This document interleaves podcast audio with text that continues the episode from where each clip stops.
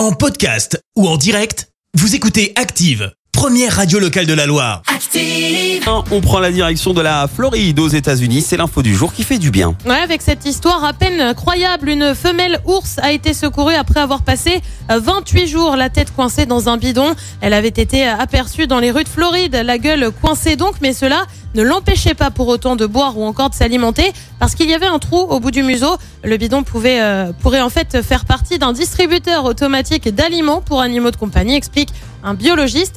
Des scientifiques mettent alors en place des pièges pour capturer l'animal, sauf qu'elle disparaît pendant trois semaines. Elle réapparaît finalement et elle est prise en charge. Le bidon a été retiré, les plaies au cou et au visage soignées. La femelle a finalement été relâchée dans une zone sécurisée. Tout est bien qui finit bien. Merci, vous avez écouté Active Radio, la première radio locale de la Loire. Active.